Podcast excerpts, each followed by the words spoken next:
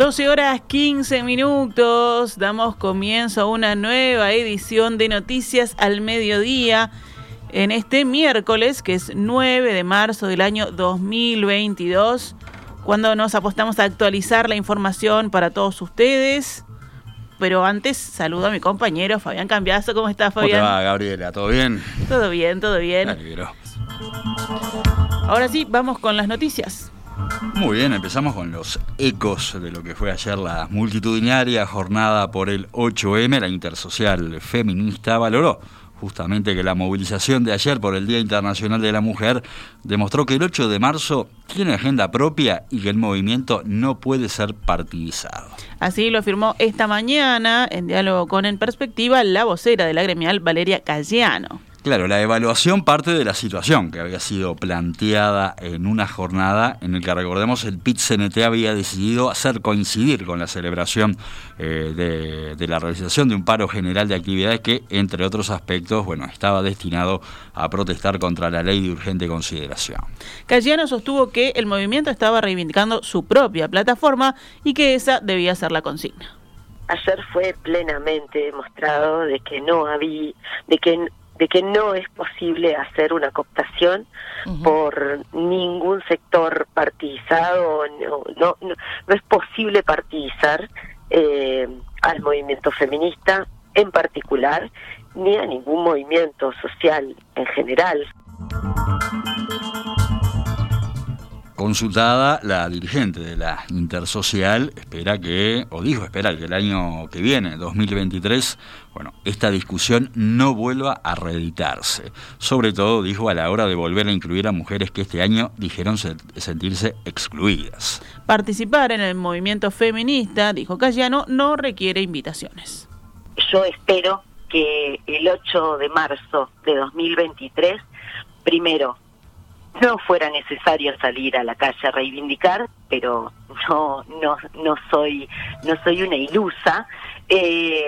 Entonces, como nos va a encontrar en las calles, espero que sea para levantar nuestras reivindicaciones, denunciar las situaciones de múltiples opresiones que vivimos en todos los espacios. También los viven las mujeres en los espacios políticos. El nuevo presidente de Conaprole, Gabriel Fernández, sostuvo que la situación de guerra entre Ucrania y Rusia plantea incertidumbres e incidencias de todo tipo para el comercio exterior uruguayo. Según una nota que publicó el Observador el pasado lunes, Rusia representa el 10% de las exportaciones de lácteos de Uruguay.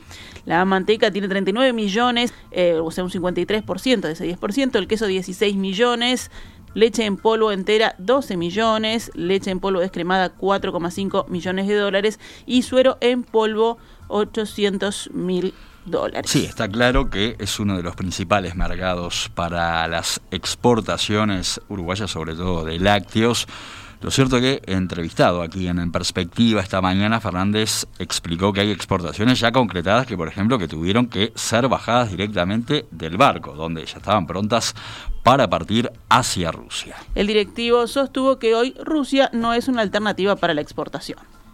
Como están planteadas las situaciones desde el punto de vista logístico y operativo, yo diría de que, bueno, hasta que no se aclare un poco la situación, no nos podemos plantear que el stock de mercadería que tenemos vaya con destino a Rusia, cierto, porque la incertidumbre es muy, muy alta. O sea que no lo consideramos como una posibilidad cierta hasta tanto no tengamos información en contrario. Bueno, en un mundo absolutamente globalizado, la guerra entre Rusia y Ucrania está provocando aumentos de precios en algunos productos aquí, a nivel local.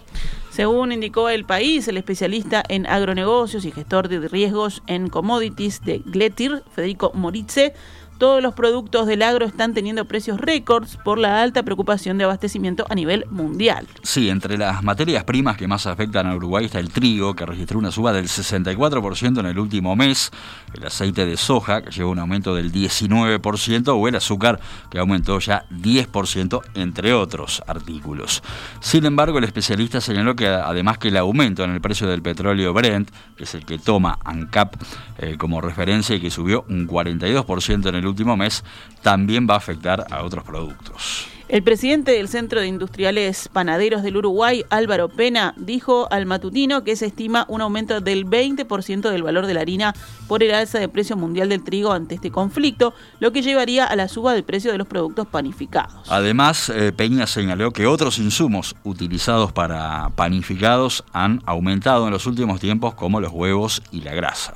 Por su parte, el presidente de Cambadu, el Centro de Almaceneros Minoristas, Baristas, Autoservicistas y Afines del Uruguay, Daniel Fernández, manifestó en diálogo con el diario El País que no se puede hacer otra cosa que esperar a que los precios se estabilicen. Exactamente. Fernández se agregó que pasa poco tiempo entre que los precios de las materias primas a nivel internacional se incrementan y eso se traslada a los precios finales de los productos en los comercios uruguayos, es decir, prácticamente no hay margen de tiempo, ¿no?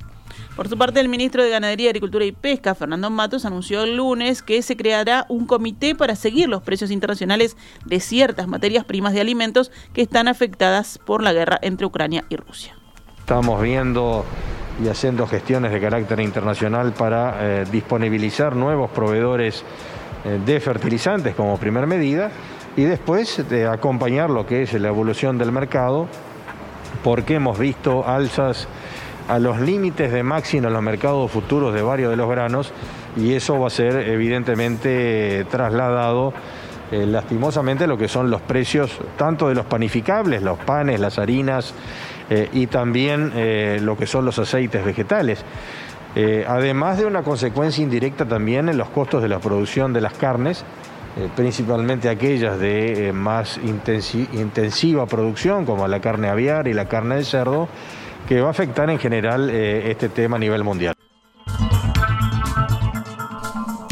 Bien, la Corte Suprema de Brasil aprobó hoy la extradición a Italia del mafioso italiano Rocco Morabito, que había sido, recordemos, capturado en territorio brasileño luego de haberse fugado en circunstancias muy curiosas de una prisión aquí en Montevideo. En la misma audiencia fue rechazada la última apelación de la defensa del italiano, en la cual solicitaba permanecer detenido en la Penitenciaría Federal de Brasilia. Cuando fue detenido, la justicia uruguaya ya había informado que por una situación jurídica Morabito sería extraditado directamente a Italia para ser juzgado por la justicia de ese país. En ese entonces, había una orden de captura internacional desde Italia y por eso la Policía Federal brasileña no podía disponer la expulsión. Recordemos, Morabito se había fugado de la entonces cárcel central el 23 de junio de 2019 junto a otros 3 reclusos. Estaba preso desde 2017 mientras se procesaba su extradición a Italia. Indicado como uno de los capos de la 'ndrangheta, la mafia calabresa, está acusado de tráfico de drogas. Están las fechas de las cadenas de radio y televisión para los promotores del sí y del no en la campaña hacia el referéndum del 27 de marzo. Todo esto por la eventual derogación de los 135 artículos impugnados de la Ley de Urgente Consideración. José Oliveira, integrante de la Comisión por el Sí, confirmó ayer en rueda de prensa que las fechas previstas son el martes 22 y el miércoles 23 de marzo. Queda por definir, entre otros detalles, qué día irá el mensaje de cada opción, lo que se decidirá mediante sorteo. Sí, un apuntecito también, la Comisión por el Sí va a estar definiendo esta tarde quién va a ser el vocero de esta cadena, por lo menos en la parte que le toca a la campaña por el sí, y qué formato va a tener, porque se maneja también que no sea una cadena tradicional, sino que sea una conferencia de prensa transmitida en vivo. Esos detalles se van a conocer en el correr de la tarde. Atención, porque mañana la Unión Nacional de Obreros y Trabajadores del Transporte va a realizar un paro en los servicios interdepartamentales y urbanos. Será así debido a una asamblea que tendrá lugar a partir de las 10 de la mañana. Según se explicó, el corte en los servicios teóricamente va a empezar justamente a esa hora, a la hora 10, pero puede darse antes en algunos puntos. ¿Por qué? Porque debido a que muchos dirigentes de diferentes puntos del país deben trasladarse a participar en la reunión que se hará acá en Montevideo, por lo tanto algunos servicios, sobre todo interdepartamentales, pueden cortarse antes de esa hora. Los sindicatos reclaman por una comisión tripartita que debió llamar el gobierno, según lo acordado en el Consejo de Salarios, para analizar la rotación de los seguros de paro en el sector, los seguros parciales y el retraso del pago retroactivo de algunas empresas, que estableció un aumento salarial del 2,5% a partir del 1 de marzo de 2021. Así es. A todo esto, el Poder Ejecutivo resolvió prorrogar el seguro de paro parcial hasta el próximo 30 de junio inclusive.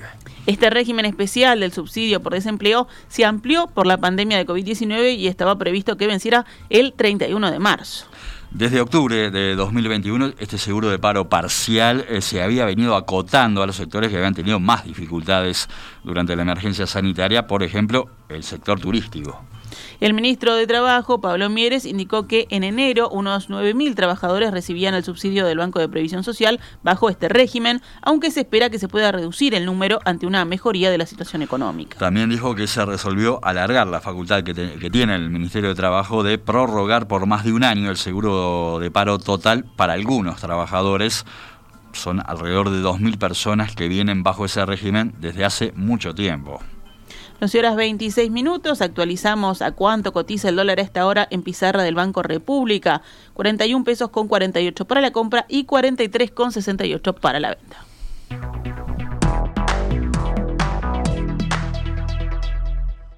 Esta es Radio Mundo, 1170 AM. ¡Viva la radio!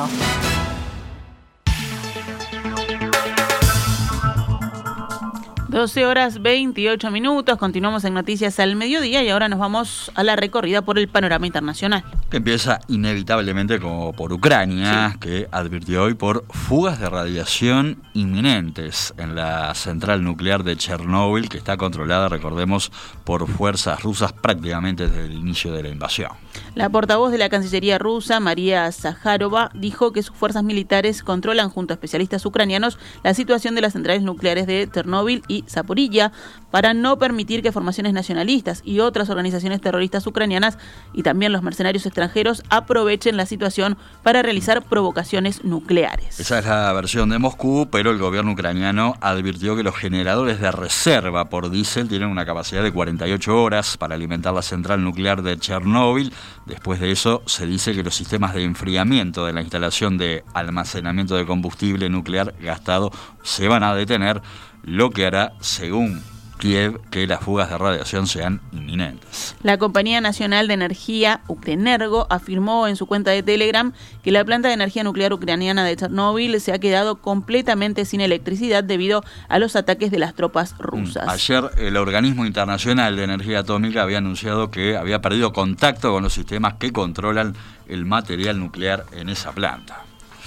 ¿Seguimos en tema? Muy bien, los 27 miembros de la Unión Europea decidieron ampliar sus sanciones contra Rusia y también contra Bielorrusia este miércoles, excluyendo a 3 bancos bielorrusos de la plataforma financiera internacional SWIFT y a su vez agregando a 14 magnates y 146 senadores rusos a su lista negra. La Unión Europea también decidió prohibir la exportación hacia Rusia de piezas y tecnologías destinadas al sector marítimo e incluir las criptomonedas en las sanciones, según indicó la Comisión Europea en Twitter.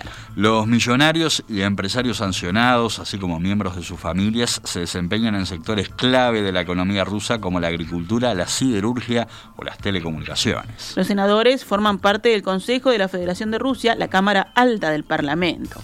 Bueno, la llamada lista negra europea, que se estableció desde la anexión rusa de Crimea en el año 2014, incluye con este aditivo un total de 862 personas y 53 entidades rusas. Los europeos prohíben además cualquier transacción relacionada con activos del Banco Central Bielorruso, lo que contribuye a aislar la institución reduciendo sus márgenes de maniobra.